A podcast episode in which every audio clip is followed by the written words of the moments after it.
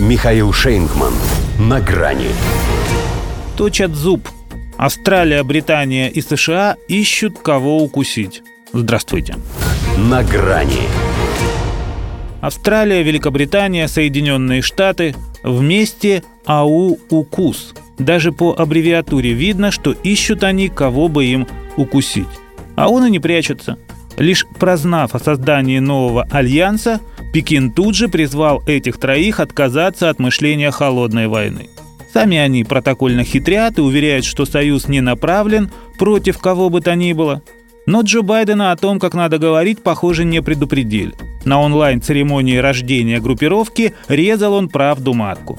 Эта инициатива обеспечит каждого из нас самыми современными возможностями для маневрирования и защиты от быстро эволюционирующих угроз, объединит наших моряков, ученых, промышленность для расширения нашего превосходства. Ну правильно, здесь же нет Афганистана, можно и про превосходство.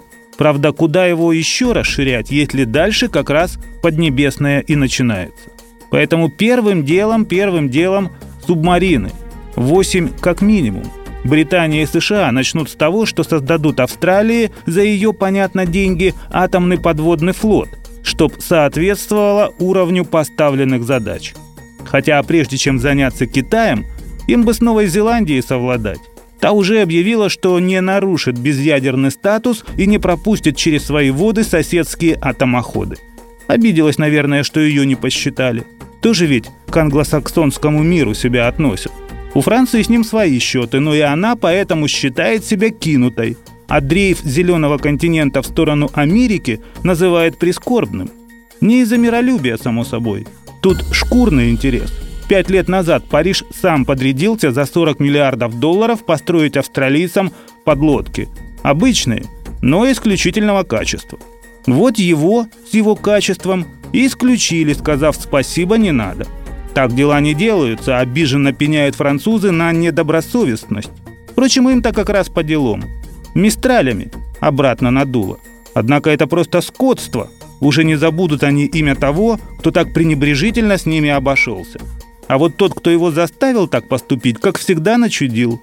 Во время видеосвязи с партнерами по Альянсу старина Джо с Борисом Джонсоном справился, а Скотта Моррисона так и не осилил.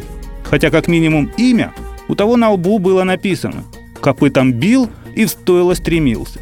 Но Байден только тыкал пальцем в монитор с австралийцем и подбирал к его ФИО более или менее приличные синонимы. Был тот и господином премьер-министром, и парнем с противоположной стороны, и просто приятелем. Скотту, впрочем, все за честь. Он в этой троице как сын при отце западной демократии и духе свободного судоходства. Мальчик, в смысле, на побегушках и для битья. Но его хоть гальюном назови – лишь бы в одной с ними подлодке. Так и будет. А время придет, его сольют и как звать не спросят. В их трезубце он тот самый зуб, который выбьют первым. Китай уже приступил к пересмотру оборонной стратегии под девизом «А укусаться ни при чем, буду биться кирпичом». И судя по тому, что говорят о его военных технологиях, этот кирпич не сломается. До свидания. На грани с Михаилом Шейнгманом.